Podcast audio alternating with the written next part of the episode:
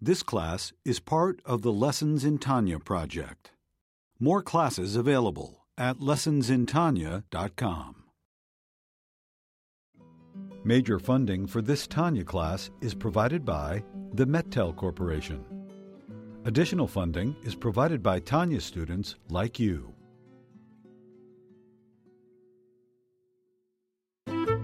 Lessons in Tanya. The Tanya of Rabbi Schneur Zalman of Liadi, taught by Rabbi Ben Zion Krasniansky. Tanya's text elucidated by Rabbi Yosef Weinberg.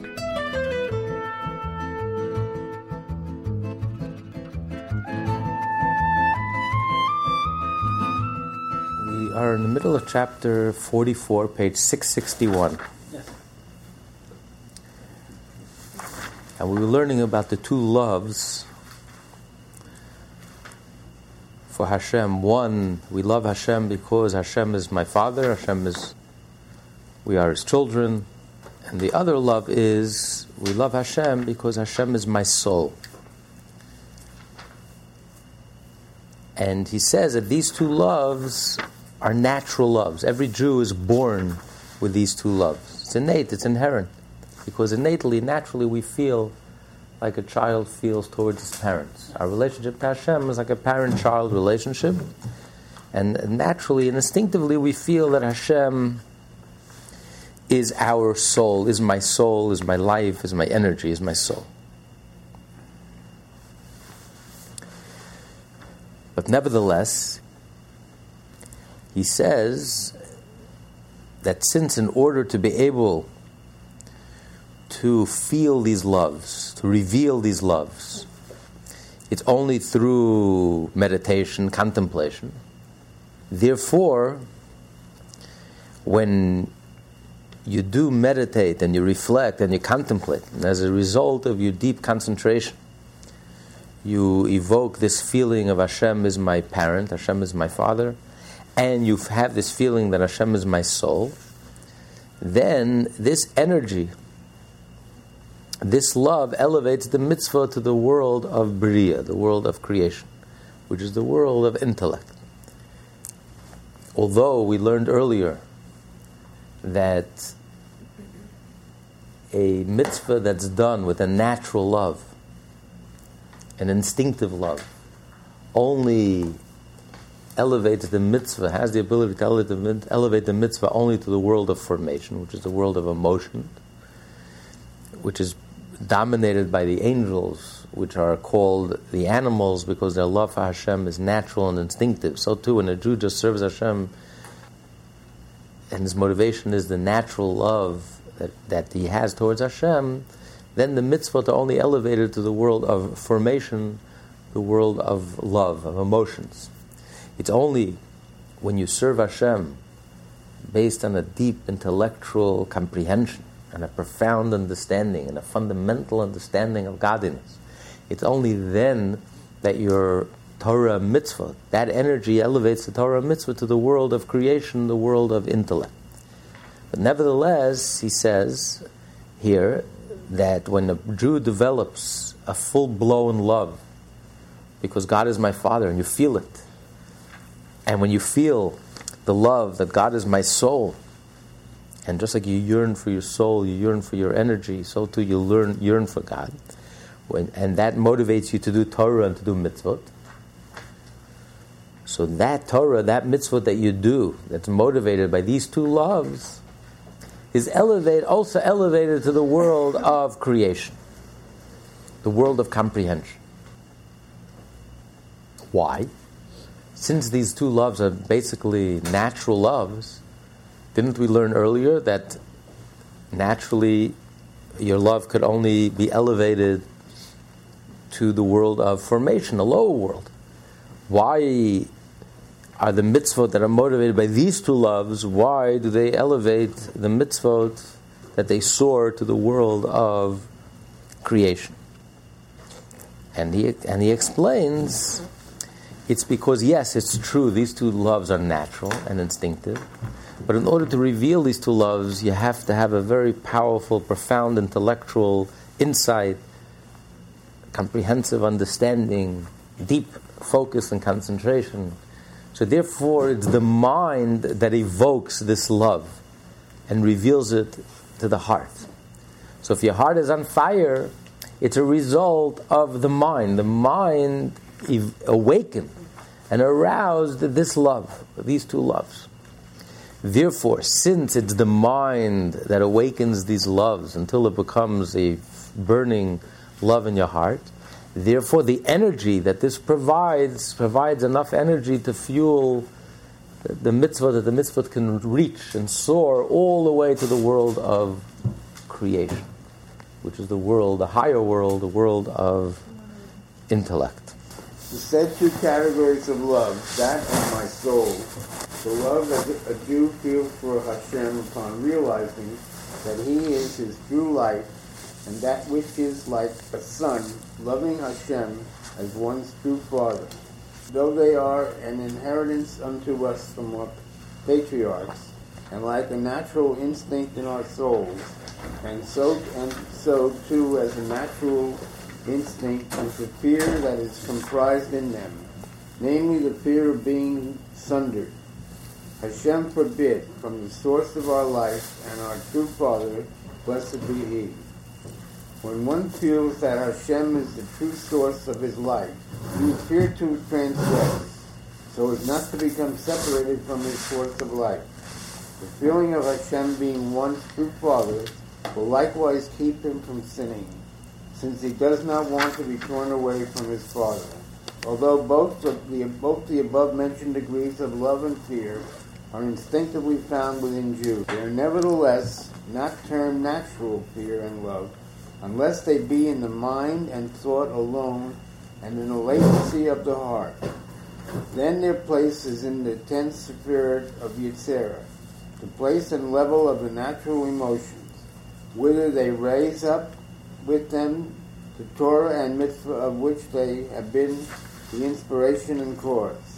These levels of love are the cause of the performance of one's Torah and mitzvah, for they result from the portrayal of this love in his mind. But when they, the two degrees of love, are in a manifest state in the heart as a result of his contemplation, they are called in the Zohar Ruta di Diliba, the heart's desire and more exalted love than natural love and their places in the tenth sephirah of Bria, where they raise up with them the Torah and mitzvah of which they have been the cause, which have been performed with the ardor of this love. The reason this is indeed so, notwithstanding the fact that they are naturally found with the soul of every Jew, is now given. For their emergence from the latency and con- from the latency and concealment of the heart into a state of revelation comes through the faculty of da'at, though a powerful fixation of the mind and an intense concentration from the depths of the heart powerfully and frequently on the blessed Ein Sof as to how he is our very life and our blessed true Father. And since his contemplation is so powerful and deep. He says, if the love that you develop, this love that Hashem is my Father, or that Hashem is my soul, remains in thought, it's only an awareness, but you don't feel a full fledged emotion, then the energy, the energy that you do the mitzvah could only elevate the mitzvah to the world of formation. But if, as a result of your contemplation and your meditation, your reflection, you develop a full, burning, fiery love to Hashem, you feel that Hashem is my Father, and it burns in your heart, and you feel that Hashem is my soul, then, because it came as a result of your contemplation, therefore there's a powerful energy, there's a very intense energy, and that elevates the mitzvot to the higher world, to the world of of creation. Like we learned earlier, mitzvot need energy in order to rise. Everything in life needs energy in order to achieve motion. Mitzvot are very physical. Mitzvot are very the physical is doesn't have too much life. So if you just do the mitzvah, there's no energy, there's no soul, there's no love, there's no feeling, there's no energy to the mitzvah, the mitzvah is flat. It remains stationary, it doesn't move. Not el, it doesn't soar. You need energy in order to fly, in order to soar, you need energy to push it up. You need something spiritual. You need soul, you need love, you need feeling, motivation. What's behind the mitzvah? What's the energy that's pushing you to do the mitzvah? What's motivating you to do the mitzvah? So if you're motivated because God is my Father and you feel that love and you feel that relationship, and you feel that connection, that causes the mitzvah to soar. It elevates the mitzvah. It's a spiritual and it elevates the mitzvah to the heavens, to the spiritual realms. But it depends how much energy you put into. That's how high, how far-reaching the mitzvah are elevated to. If it's just a natural instinctive love, that's limited. And therefore, the energy is limited, and therefore it elevates the mitzvah only to the world of formation. If it's a much deeper love, a fundamental understanding, a profound comprehension, a deep penetrating understanding, and an intense focus and concentration, then that's enough energy, that provides enough energy to elevate the mitzvah to a higher world. So even though these loves are inherently natural and instinctive, but nevertheless, if if you deeply meditate on, on these loves until you actually you feel this love in your heart, it's it's a fiery love. It's not just an awareness, consciousness. It's it's it's a love and energy in your heart. Then, since this energy in the heart comes as a result, not of the natural instinct, because natural instinct was buried and hidden. It's only because you really meditated and reflected on it until it became crystal clear to you how God is my Father and our relationship, a parent child relationship. And it became crystal clear to you that God is my soul. Just like the body has a soul, the soul also has a soul, and God is my soul, the divine, and that's my energy, and that's my soul, and that's what I yearn for, and that's what I seek, and that's what I can't get enough of. I want energy and I want to be energized and I want to feel vital and vibrant. And the only way to do that is by touching the divine, by studying Torah, doing mitzvot. If you really feel that in your heart and you're on fire, but it, since it's a result of your contemplation and it engaged your mind, therefore, the energy is enough, it causes the mitzvah to soar to a much higher level, a much deeper level, the world of formation, of, of creation.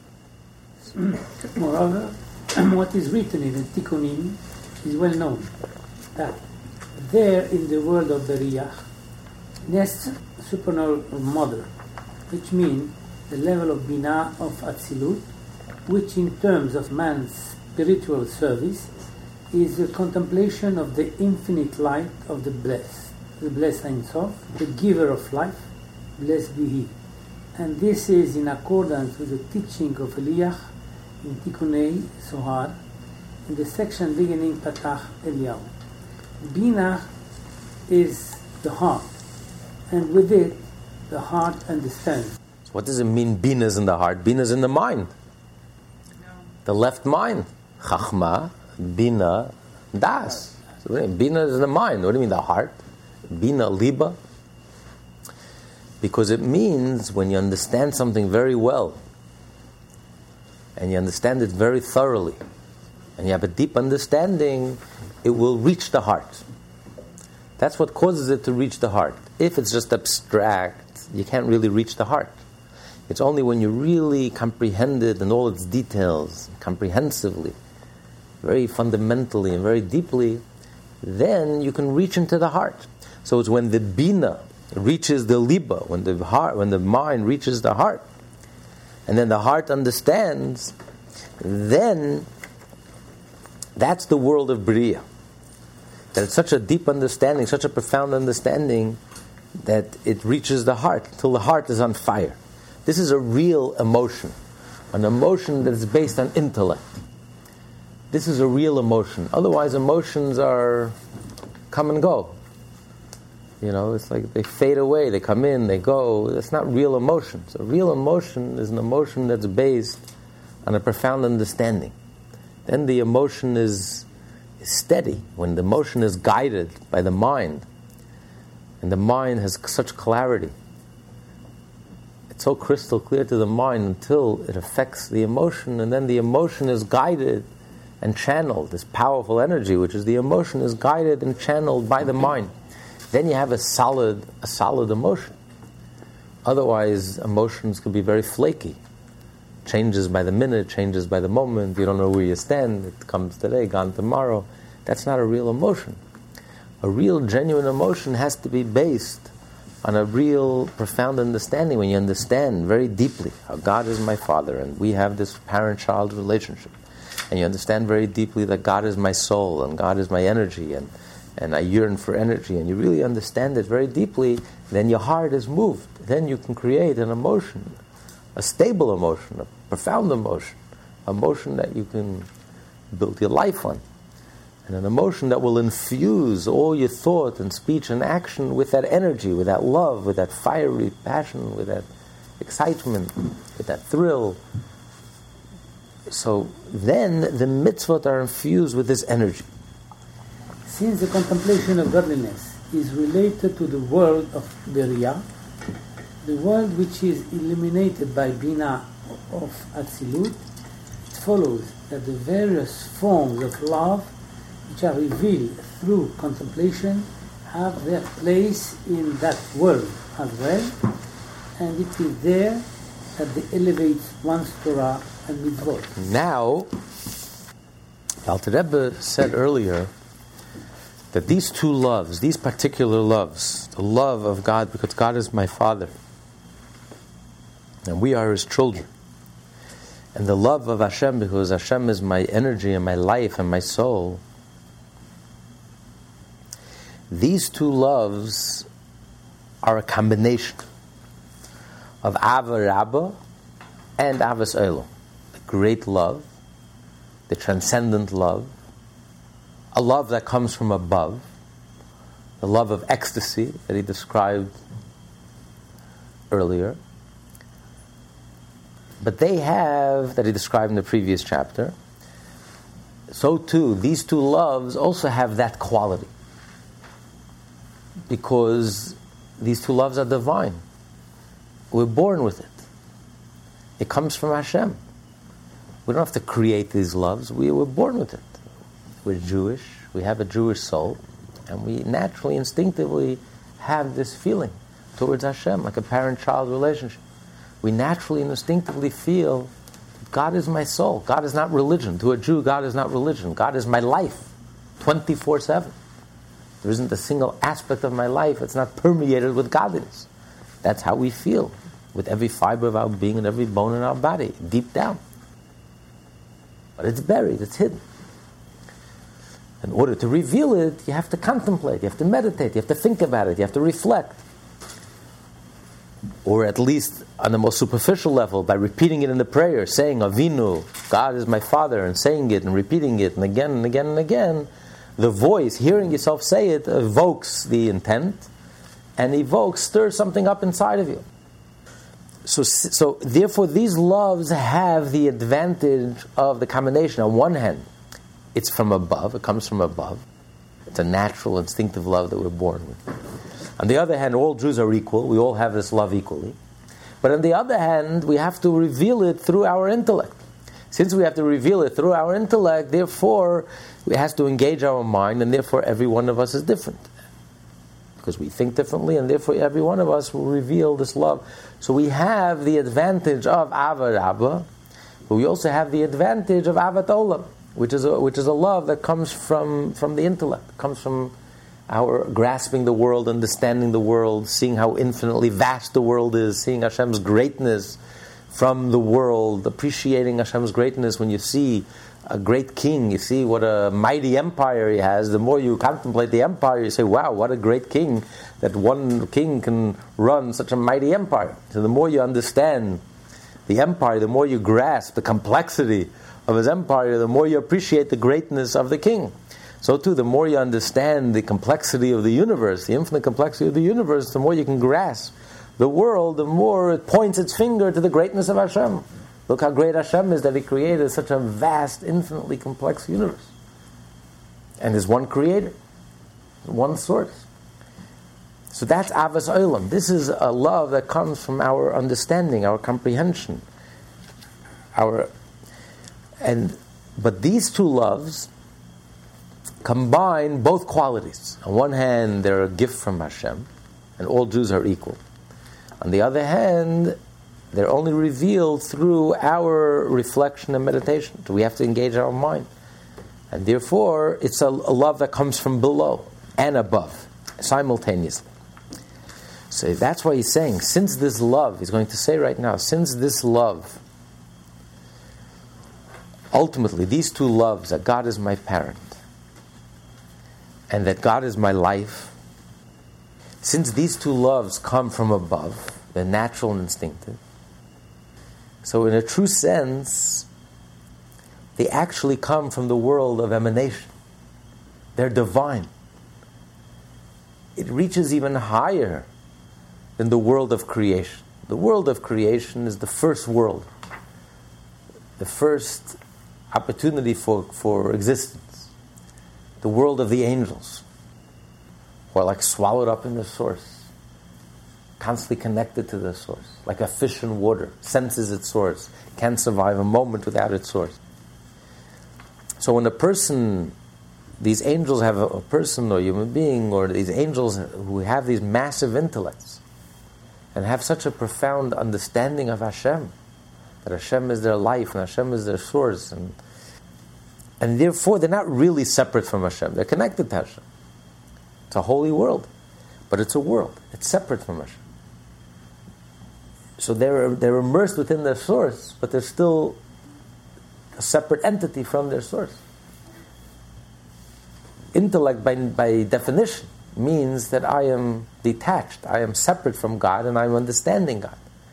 I could be very tied up with God, and I could be very connected with God, but ultimately, I'm a separate entity that's trying to understand God, that's trying to yearn to get closer to God, that, that's, that feels like I'm swallowed up within my source, but still in all, I am a separate entity. I'm not inseparable from God. I'm not God.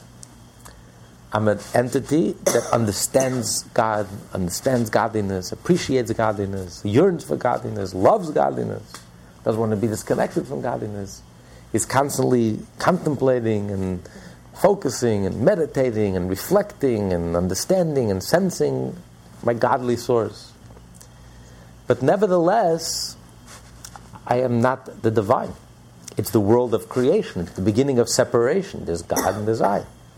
There's a glass ceiling which you can't reach over. You can't break that glass that, that, that, that you can't break through the glass ceiling. There's a divide. There's a veil. There's a, there's a distinction between the creator and the created. The world of Beriah is the created. God is the creator. There's a distinction. There's a divide which you can never cross.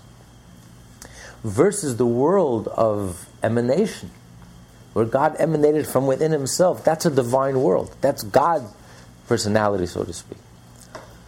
In that world, there is no separation. We become inseparable.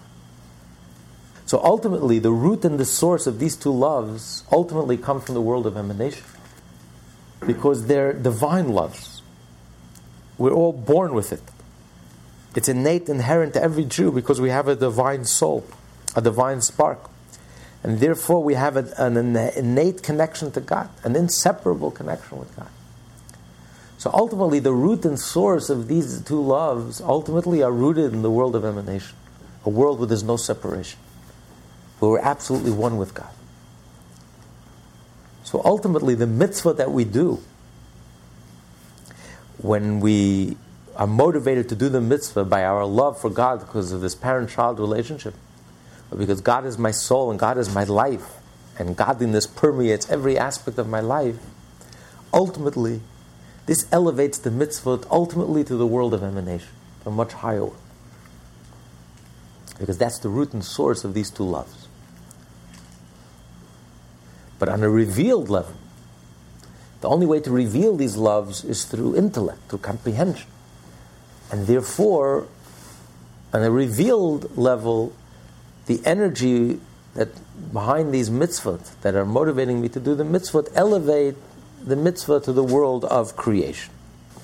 So the question is since these two loves are rooted in the world of emanation, they're divine loves, they come from above, they're gifts from Hashem, and all Jews have them equally because we have a divine soul then why is it so important for us to develop a love based on intellect.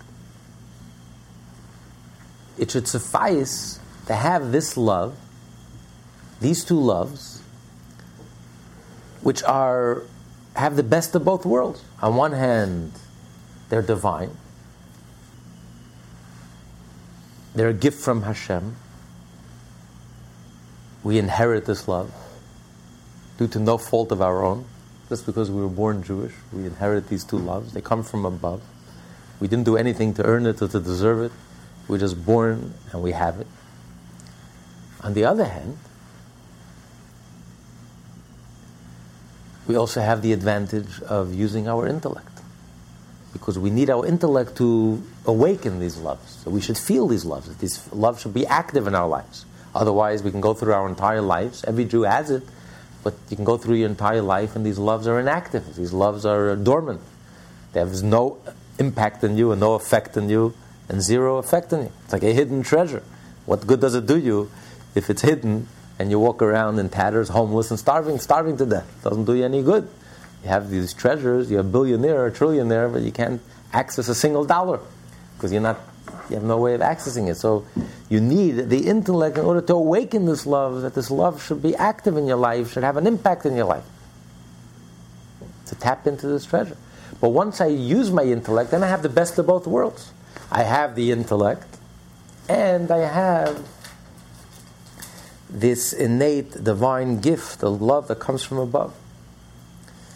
And yet, nevertheless, Alter Rebbe says it's important for a Jew also to develop the love that we learned earlier, avat olam, a love that comes from the world, that comes from the bottom up, that comes from the intellect, a love that's born on intellect, on human intellect, a love that's born from our understanding, from our grasp, seeing, understanding the greatness of the world and how infinitely complex the world is, and the variety of the world, the multiplicity of the world, and yet, and from there, realizing how great Hashem is.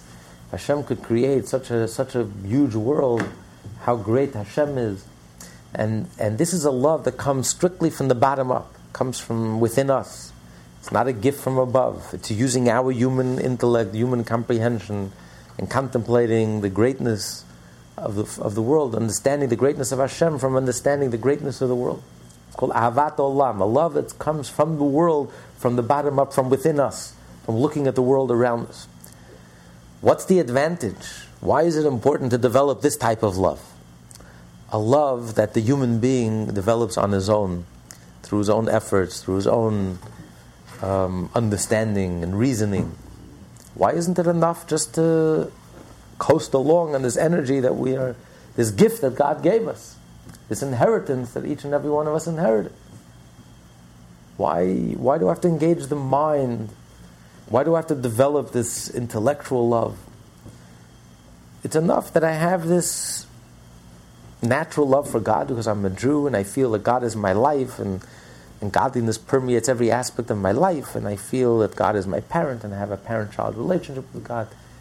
And that's enough energy to carry me for the, for the rest of my life. Why do I need to develop? Why is it critical for me to develop, engage the mind, and use the mind, understand Hashem, and see Hashem from within the world, see Hashem from, from, from the Olam? Why is that critical? That's the Alter Rebbe is going to explain. Explain now. The Alter Rebbe now goes on to say that the two kinds of love, my soul and like a son, not only have the quality of love that results from contemplation, but they also have the quality of ahava raba, the love that is granted from above. For they too are granted from above, inasmuch as much as Jews inherit them from the patriarchs, as explained earlier. Since these, these two kinds of love possess all these qualities, it would seem that they should suffice, and love born wholly of intellect is superfluous. Nonetheless, the Alter Rebbe concludes that a Jew should also strive to attain the love that results wholly from contemplating God's greatness because of the reasons he will soon give. Furthermore, these two categories of love that have been referred to above, the love of my soul and the love of like a son, incorporate a quality of love which is greater and more sublime than intelligent fear and love, the kind that result from contemplating God's greatness. The love termed above, ahavat olam, these two kinds of love also partake of the quality of ahava rabbah, which is loftier than ahavat olam. The Rebbe Shlita explains that ahava rabbah is rooted in atzilut, which is far superior to Beriah, which where ahavat olam is rooted. The Alter Rebbe alludes to this by saying, furthermore, that is, these loves not only have the qualities of natural love and intellectual love found in the world of Yetzirah and Beriah, respectively, but they also have the quality of love of Ahava Rabbah, found in the world of Atzilut.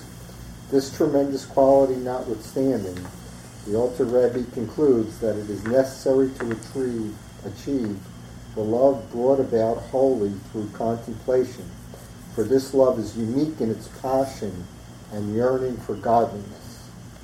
Nonetheless, a person must strain his intellect to apprehend and attain also the above mentioned level of Ahavat Olam, which stems from an understanding and knowledge of the greatness of God. As such, it differs from the loves of my soul and like a son, which essentially are inherited and are only revealed through contemplation. In order to fan the blaze of the fiery love with glow, glowing coals and an intense fire and flame that rises heavenwards, so that not even many waters, which are enemies of the love, can extinguish it, nor rivers quench it. Love created purely as a result of contemplation is more passionate and fiery than love which is essentially inherited, even when the inherited love is revealed through contemplation. There are two types of loves. There is a love of water compared to water, and there's a love of fire. And that's like the difference between um, a brother sister relationship, siblings. That's an unconditional love. Familial relationship is unconditional, it's infinite, but it's calm. No surprises. You can have a steady love for your entire life. It doesn't have to be ups and downs and peaks and valleys. It's like water. Water flows very calmly, very smoothly. Because that love is something you know in the back, in the background. You know it's always there. It's it's it's unlimited. It's boundless. It's an unconditional love between family members because we're all connected. We're all our souls are connected. It's unconditional. And that can stay steady. It's a steady love, a calm, calm love that remains steadfast for the entire, for the entire life. Then you have husband-wife relationship. That's fire. Because it's two strangers coming together. Two opposites.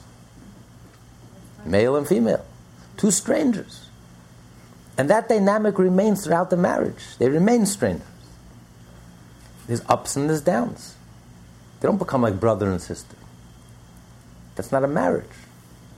It, there's ups and there's downs. There's a distance like the moon, the moon. The moon waxes and it wanes. Half a month the husband and wife are together, and half a month the Torah says you're separate. Everyone has their own private space. And then, then half a month is a reunion. They come together. There's that, that dynamic. There's, there's a novelty there. That's why it's fire. That's why it's exciting. Brother and sister is not exciting. It just is. it's not nothing exciting. It is. There's a relationship. We're brothers and we're sisters and we love each other unconditionally and we're always there for each other. When push comes to shove, we're there. And that's what it is. It is what it is. There's not, nothing novel, there's nothing exciting, there's no friction, there's no thrill. It's calm. It's very deep, very profound, limitless, unconditional. It's calm. But then you have a love where you have two opposites, two strangers coming together. There's a thrill, there's a novelty, there's an excitement, there's a passion that's lacking in the other. And that's why it's also creative. It's out of this love, husband and wife, that you have children. There's a, you, you're creative. Precisely because of the novelty and because of the friction and the coming together, and therefore there's an excitement, there's a passion, there's a fire, flame. So too with our love to Hashem. Yes, every Jew has a natural relationship to God, like a parent-child relationship. It's infinite, it's boundless, it's limitless, it's it's there, it's you're aware of it or not, you like it or it is, it's a fact. It's steady, it's calm, unchanging, and it's infinite. And that comes from the world of emanation. It's divine. It's a gift from above, it's inherent, it's innate inherent, innate, but nevertheless, it's like water. It's calm. It doesn't have that thrill, it doesn't have that excitement, it doesn't have that passion, that fiery love. And therefore, it doesn't affect your animal soul, your ego. It affects your godly soul. Your godly soul has this relationship with God. God is my parent. Parent child relationship. Who is your parent? Your godly soul has this relationship with God. Your ego doesn't feel that God is my parent. Your ego feels I have more connection to the ice cream than I do to my connection to God. what God is my parent? Give me a nice, delicious ice cream.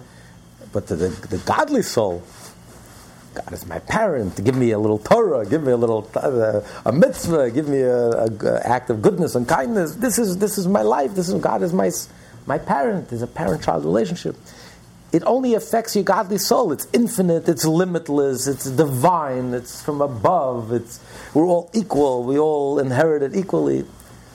But it's very calm, it's steady. It only affects the godly soul. And even that God is my life, so every, it permeates every aspect of my life, but still, that affects more my godly soul. My godly soul senses that God is my life. Just like the body has a soul, the soul also has a soul. What's the soul of the soul? The divine. That's my life. That's the source of life. There is nothing else. It's not religion. It's not compartmentalized. God is everything. Again, this is more something that relates to the godly soul. The animal soul doesn't get excited about these things, doesn't relate to these things. It's only the the, the love that's based on intellect when you understand the greatness of God, when you think about the greatness of God, when you look at this world and your mind is blown away, you see how infinitely complex the world is, how multiple the world is. And you see that God created this entire world, and you start to c- comprehend and appreciate the greatness of God. And you develop a love for God, a yearning for God, and a love for God. And you develop it from the bottom up using your human intellect, your very human intellect, and using your human nature, and looking at nature around you, and looking at the world around you, and the multiple worlds and multiple realities, and realizing the greatness of God, and therefore your heart starts leaping out. You see the greatness of God. I want to connect. If God is so great, I want to connect with God. I want to have a connection with God, and I want to be attached to God. This is a fiery type of love. This is a novelty. This is using your human nature and your human intellect to understand the greatness of God and therefore it, it evokes a fiery, passionate love. It's like, it's like a husband and wife, like a man and a woman coming together. It's, it's, it's a, there's a powerful attraction. It's a fiery, passionate type of love. This is a love that grabs your animal, your ego soul. It's thrilling. It's exciting. It's novel. It's not natural. The very fact that it's not natural, that naturally we're separate, and naturally that we're there's God and there's us. There's the divine and then there's the human and the nature and human intellect. And when the human intellect try understands and comprehends godliness and gets excited about godliness, there's, there's, something novel here. There's something creative. It's thrilling. Because of the separation, therefore, when they come together, it's fiery, just like husband and wife. This love will have a much bigger impact on your human personality and character. That's it's like fire. Fire burns. Fire, something has to consume. Something has to give. Fire will change you. Fire will transform you. Fire will impact you and affect you. So it's only this love that can really affect you, your personality, your character, your, your real down to earth human self. Otherwise, it only affects your godly soul. So you can put your animal soul to sleep, maybe it'll, it'll get out of the way, but it won't be affected, it won't get excited. Your animal soul will not get excited. Ideal for a Jew is you have to love Hashem not only with your godly soul, you want to you want to love Hashem with both of your hearts. You want also the animal soul to love Hashem, your ego to love Hashem, to get excited about God.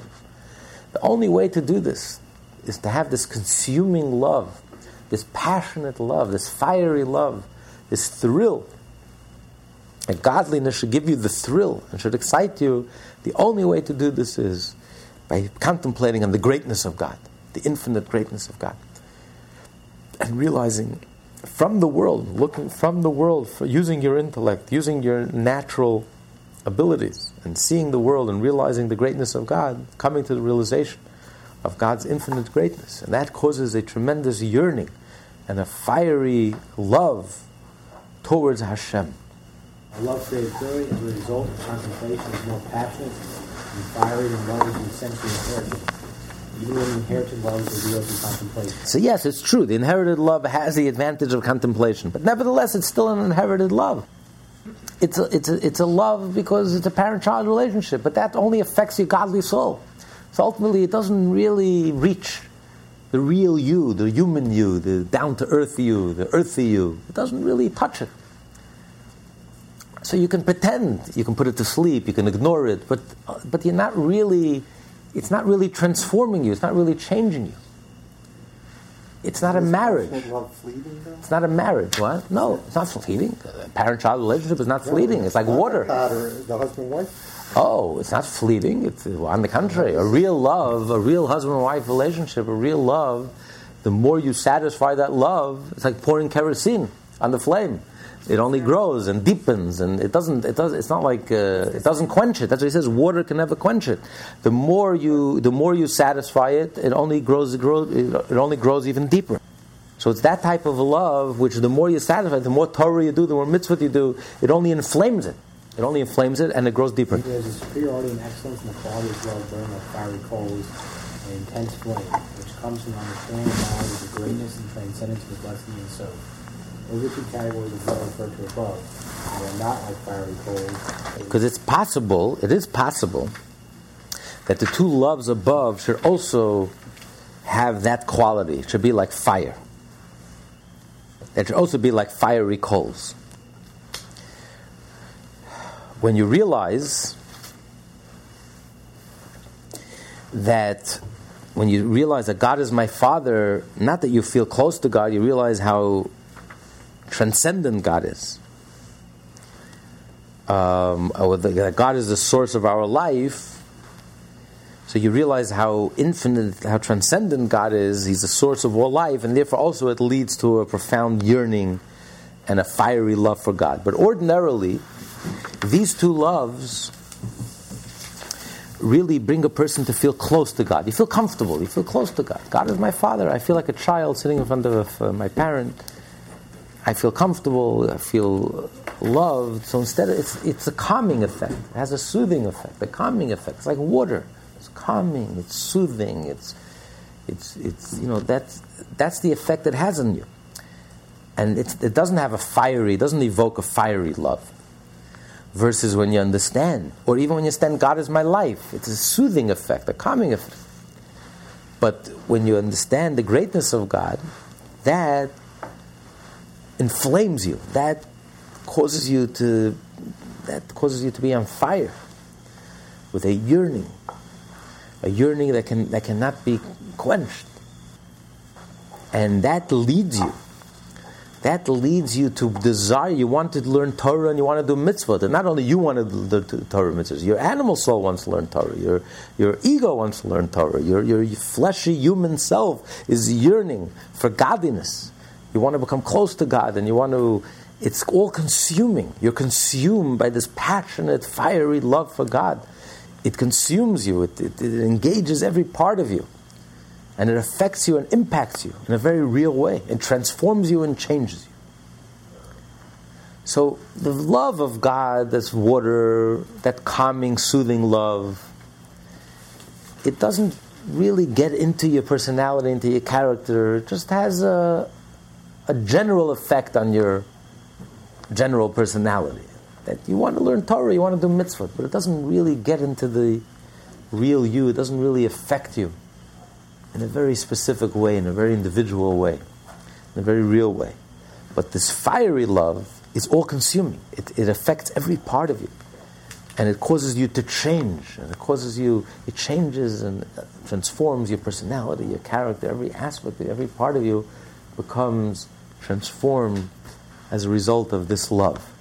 So that's why it's, inher- it's imperative that every Jew develop this type of love.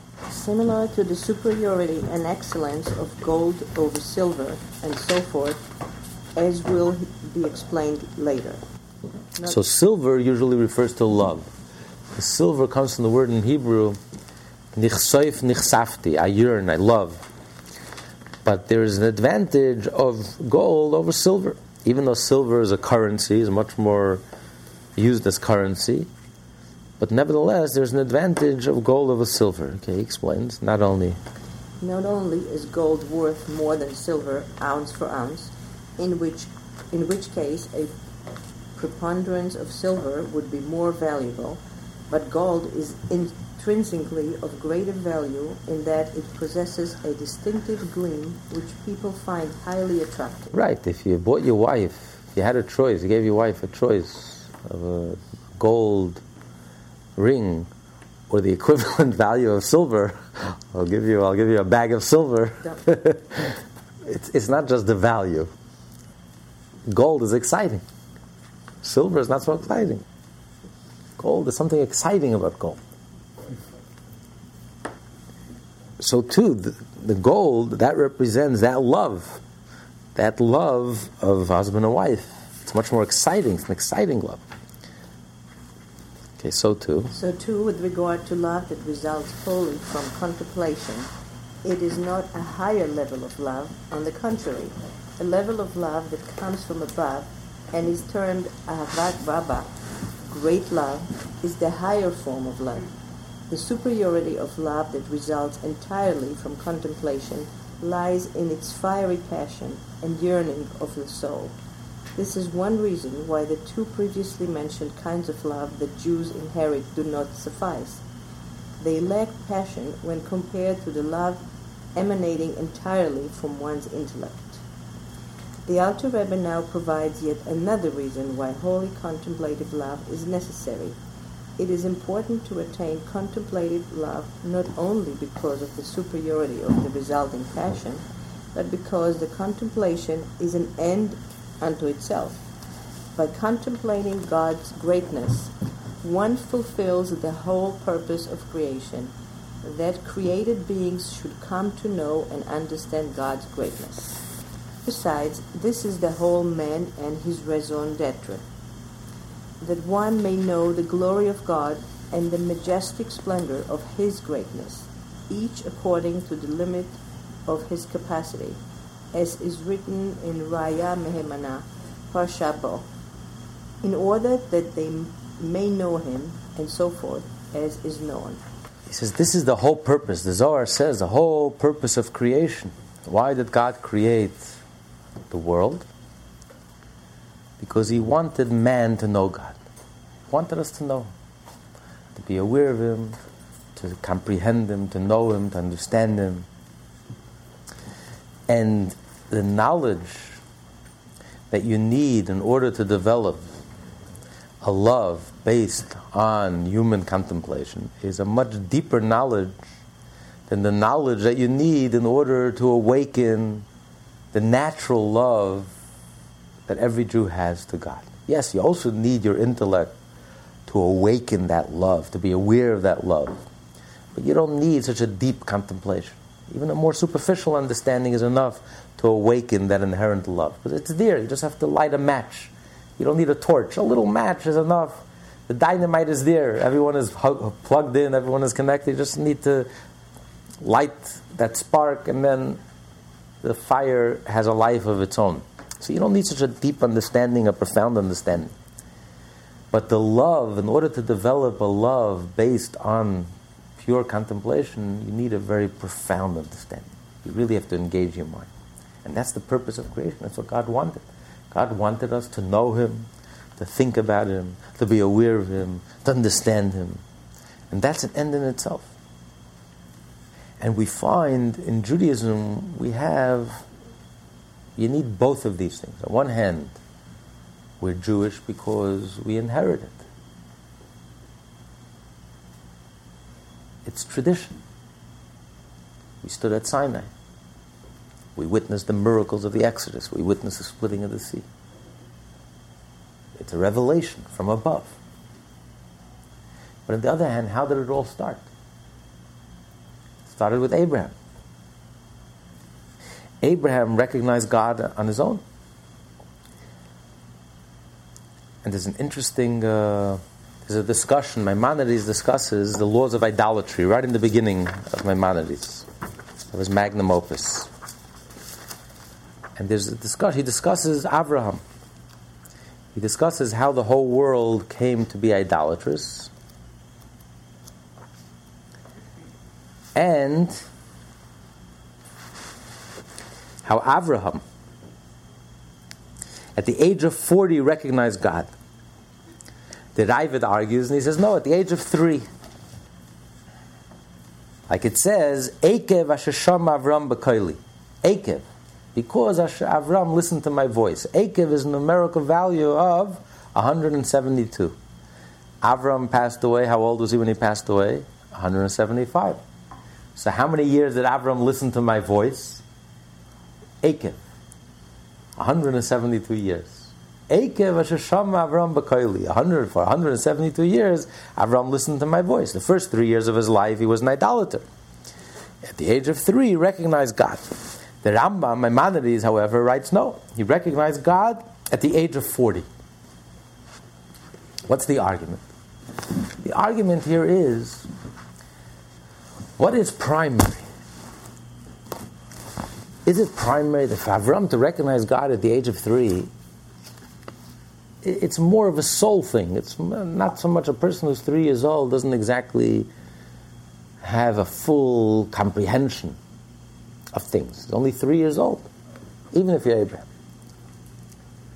And therefore, it's more of a soul thing. It was like a, a, a, revelation that Abraham had the capacity, a divine capacity at the age of three to recognize God. Maimonides says, no, he recognized God at the age of 40. Because 40, it's the Mishnah says, when when you reach 40, your mind your mind, your intellectual mind is fully developed. Only at the age of 40 is your intellectual mind fully developed.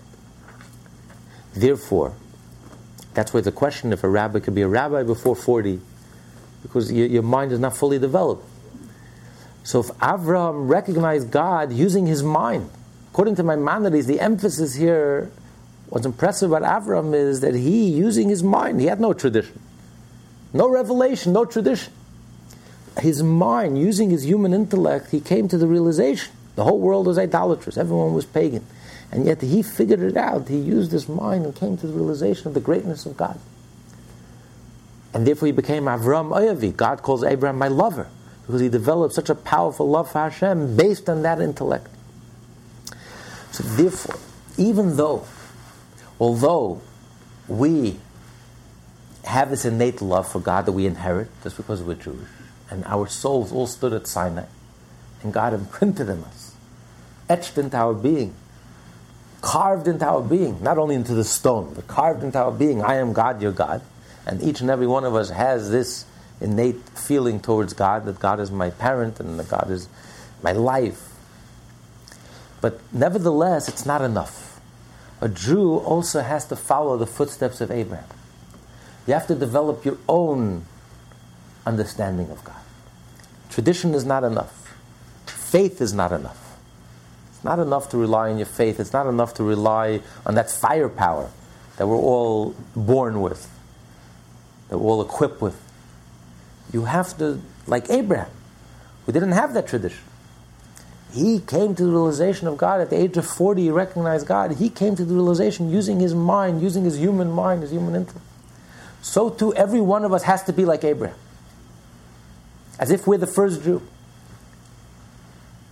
You can't rely on tradition. You have to develop your own mind. You have to develop your own relationship with God. You have to develop your own comprehension and understanding of the greatness of God. Just looking at this world and understanding the world and engaging your mind in a very deep and a very profound way. Realizing and coming to the realization of the greatness of God, seeing the hand of God in everything and seeing the greatness of God, how He creates such an infinitely complex and multiple u- mul- uh, universe, such a complex universe. Realize the greatness of Hashem. Because it's only it's only when you have both of these loves. You have the love that's compared to water. It's calm, it's unlimited, it's infinite, but it's calm. It's not enough. It's divine, but it's not enough.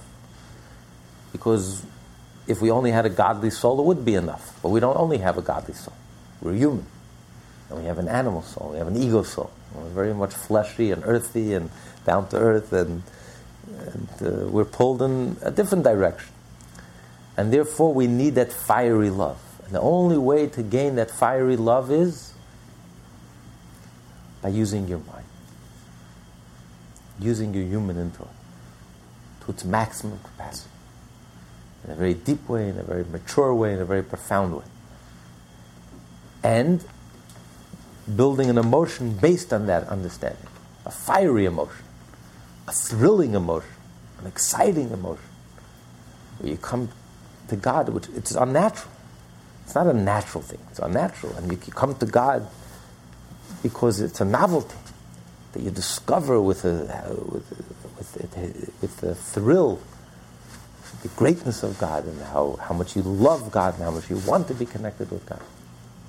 And it's that fiery love, that passionate love, that that marries you to God and it's that all consuming love that affects you in the most profound, in the most down to earth, in the most real way, and will transform you. That even your animal soul will also yearn for godliness and want to study Torah and want to do mitzvah. There is, a, there is a special quality and purpose in contemplation that leads to love, to love itself.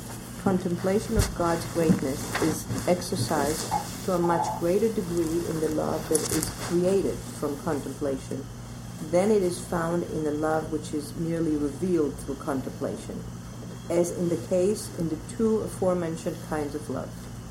In order to merely reveal the love of my soul by contemplation, how God is the true source of life, or to reveal the love of like a son by contemplating how God is our true Father, one's meditation needs not be exceedingly profound a much deeper understanding and more profound mode of meditation is necessary in order to create a love of God based solely on intellectual comprehension. As a result, the divine intention that they may know Him, that created beings come to know godliness, is realized to a much greater extent through holy contemplative love. This is the additional reason as to why the kinds of love inherited from the patriarchs do not suffice, and it is necessary to exert oneself to attain a love of God that stems entirely from contemplating His greatness. So you can't just rely on this natural love. You know, it says marriage, you have to break away from your family and get married. Because marriage is a very individual thing, very personal, very private thing. It's you and your spouse. And that's where you break away from your family and you create your own family. It's a very individual, private thing. So there's one, on one hand, your family, you belong to a family, you're, you're connected to a huge family. That's very nice, but you can't stop there. You have to create your own path in life. You have to create your own way in life. You have to create your own family. You have to find your personal, your individual, that individual that's going to, your soulmate that's going to, um, you know, that's very, that, that's a very personal quest, a very individual quest. No one can help you with that. It's you. It's your life. It's you, you, you are going to create something. So too, every Jew has to create something. It's not enough just to, I'm, I'm a Jew and I belong to the Jewish people. And I play it safe. You know, God is my father and I have this relationship and I inherit it and it's beautiful and I can live off my inheritance. I'm a billionaire. I can live off the rest of my life. I can live off my inheritance. No, no, no. You have to create your own fortune. you have to create your own path. You have to get married. You have to develop your own personal relationship with God. Don't rely on your parents. Don't rely on your family. Don't rely on anyone. It's you. Why does God excite you? You have to use your mind in a very profound way, in a very mature way, in a very deep way, and create that personal, individual relationship with God. This goes back to the beginning of the Tanya. Every Jew has to find his own personal path to God, his own individual path to God, his unique path to God. Because when it comes to intellect, like we learned in the beginning of the chapter, no two Jews are alike. Two Jews, three opinions. We think differently, we process information differently. It's unique. That's what makes us unique, and it's thrilling. When, when it engages that part within us, that, per, that part of our personality, our unique individual personality, and we develop our own path to God, our own gateway to God, our own path to God, that's when we're married to God. That's the ultimate creative act. That's the ultimate, out of that, um, potential friction, and then instead of friction coming together and coming closer to God, that's creative, that's dynamic, that's filled with energy, that's filled with life, and that transforms you and changes you. And that's critical. That's a must. Every Jew has to develop this path. So what Chabad? Chabad is you have to use your wisdom, understanding, and knowledge. You have to engage your mind. Every Jew, godliness has to engage you in a very personal quest, in a very private way, in a very intimate way, in a very individual way, in a very personal way. You can't just hide behind the Jewish people. I'm a Jew, I'm like everyone else, I'll just get lost in the crowd. And you can coast along, and it's infinite energy, and it's unboundless and unlimited, and it's all beautiful. But it's, it's, it's a cop out. You can't just do that. God wants your individuality and your personality and your character, your Ahavat Olam, He wants your own path to God, your own gateway to God, your uniqueness. There never was a Jew like you, there never will be. It has to engage your mind. Why are you on fire? Why are you thrilled about being Jewish? Well, my parents did it, my grandparents, my whole community is doing it, all my friends are doing it. It's wonderful, I'm comfortable, it's fine. No. You have to be thrilled. Not only you, the real you, you, your ego, your personality, your individuality, your character, the real you, the real human you. Why are you excited about being Jewish? Are you excited about it? Are you excited about doing the mitzvah? Are you excited about your relationship with God? That can only come from using your human mind and coming to the realization of the greatness of God and yearning for God, and having that gold, that fiery, passionate and God uh, connection with God. You know, unless there there's a strong commitment, never to give up the relationship or something like that. I mean, it's nice to say, uh, you know, you're excited and all of that, but isn't there also, you know, you say that it's all consuming. You know, I think you were hinting at that. You know, maybe you could speak about that a little more. You know, that that uh, in order for this to work, you know, the two people have to be really committed to one another, you know, through the ups and downs. Right? Otherwise, the passion just is fleeting and you give up. Well, that we learned that we learned earlier in chapter 41. The foundation in marriage and the foundation of life has to be respect. Kabbalat ol malchut shemayim. That's not subject to ups and downs. Love is subject to ups and downs It waxes and it wanes. But uh, marriage, in order for marriage to last, the foundation of marriage, its rock of Gibraltar has to be, its cornerstone, its underpinning has to be respect. And that's something that never changes. But that alone is not enough. That's a foundation.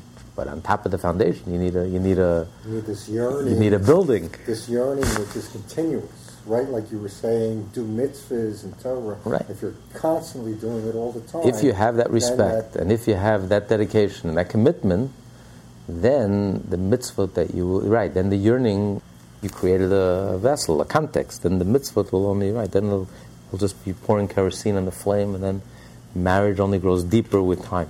You know, in other words, uh, to do the mitzvah, you're saying that uh, there's a there's a nefesh within the mitzvah, right? In other words, the mitzvah is a physical thing, but really to energize it and enliven it, you need a, like a nefesh within the mitzvah. That, that's up to you, right? If you do if you do an act and you do it cold bloodedly, mechanically, then it has no nefesh.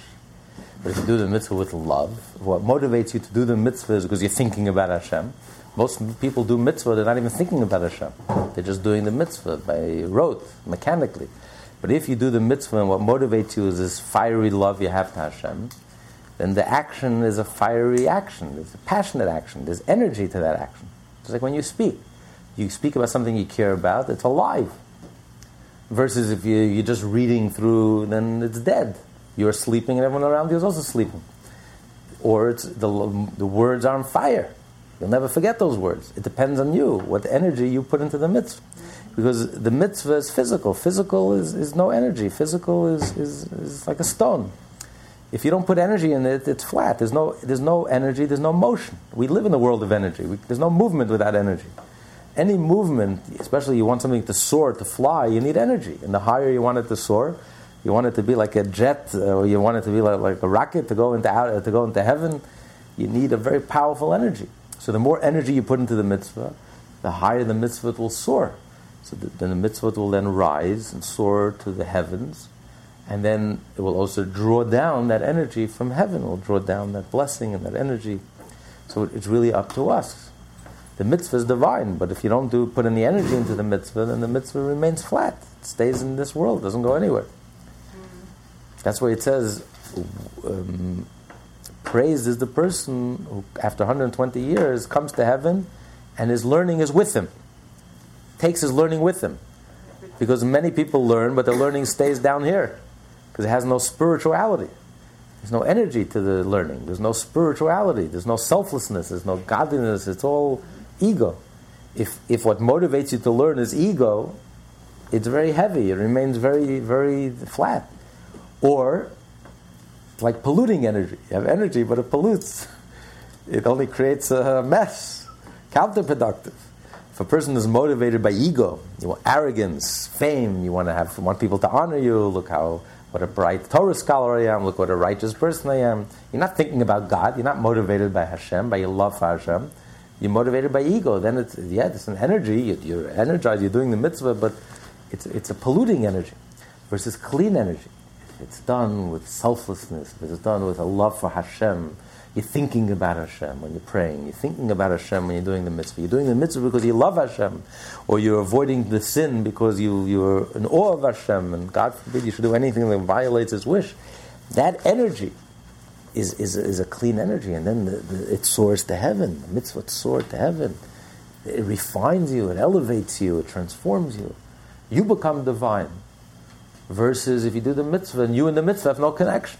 You've done the mitzvah, the act is done, the deed is done, you've done something divine, but you and the mitzvah have no connection. As the Talmud said, there was a um, there was a Talmid Chacham, a Torah scholar, who was a very unrefined person. So when he died, when he passed away, they mourned him and they said he was like a basket filled with books. A modern day analogy, they would say like a disc. Today they have on disc I just got a disc today. It has 7,200 books, Jewish books, on one little disc, one, one, one little. Can you imagine? But what's the connection between the books and the disc? That's the connection between the books and the bookshelf. That's the connection between this rabbi and this knowledge that he has. All the Torah that he has didn't make him more refined, didn't make him a better person. On the contrary, made him more ego, more, more egotistical, more arrogant. Look how brilliant I am. Look what a mind I have. I have so much knowledge, people should honor me, people should respect me. So him and the Torah are in two different places.